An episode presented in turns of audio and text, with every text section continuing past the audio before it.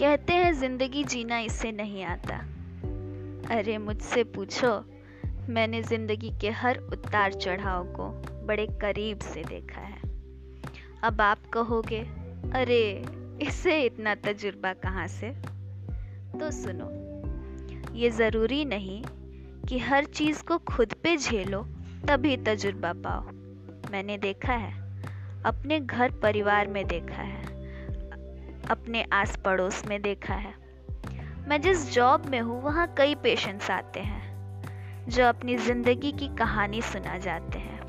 और जो भी देखा और जितना भी सुना मैंने, उससे सामने यही आता है कि जब भी आपको बहुत ज़्यादा किसी अपने की ज़रूरत होती है, तभी आपके साथ कोई नहीं होता। यहाँ तक कि उस समय तक जो साथ भी होता है, वो भी पीछा छुड़ाने लगता है। आप अपनी एक कहो तो सामने वाला अपनी दस गिना देता है। मतलब ये नहीं कि अब आप उसे अपना दुश्मन मान लो या थक के बैठ जाओ। नहीं, ऐसा नहीं है।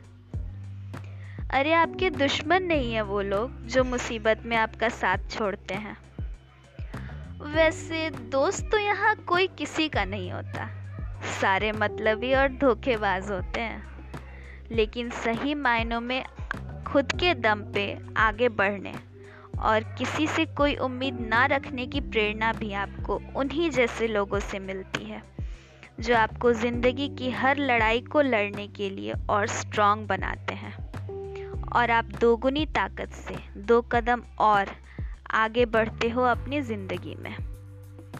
तो कभी हार मत मानो, चाहे ज़िंदगी जितनी भी कठिनाई में डाले आप सब हँसते गाते पार करो और ज़िंदगी में नए मुकाम हासिल करो।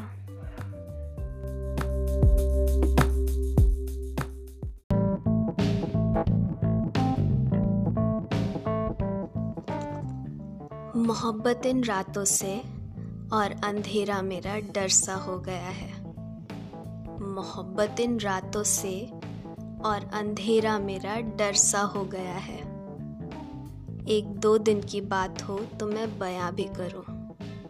जी हाँ एक दो दिन की बात हो तो मैं बयां भी करूँ। मुझे तो चैन से सोए एक अरसा हो गया है। जानती हूँ कि काफ़ी लंबा अरसा बीत जाता है उस एक सच्ची मोहब्बत से मुलाकात होने में।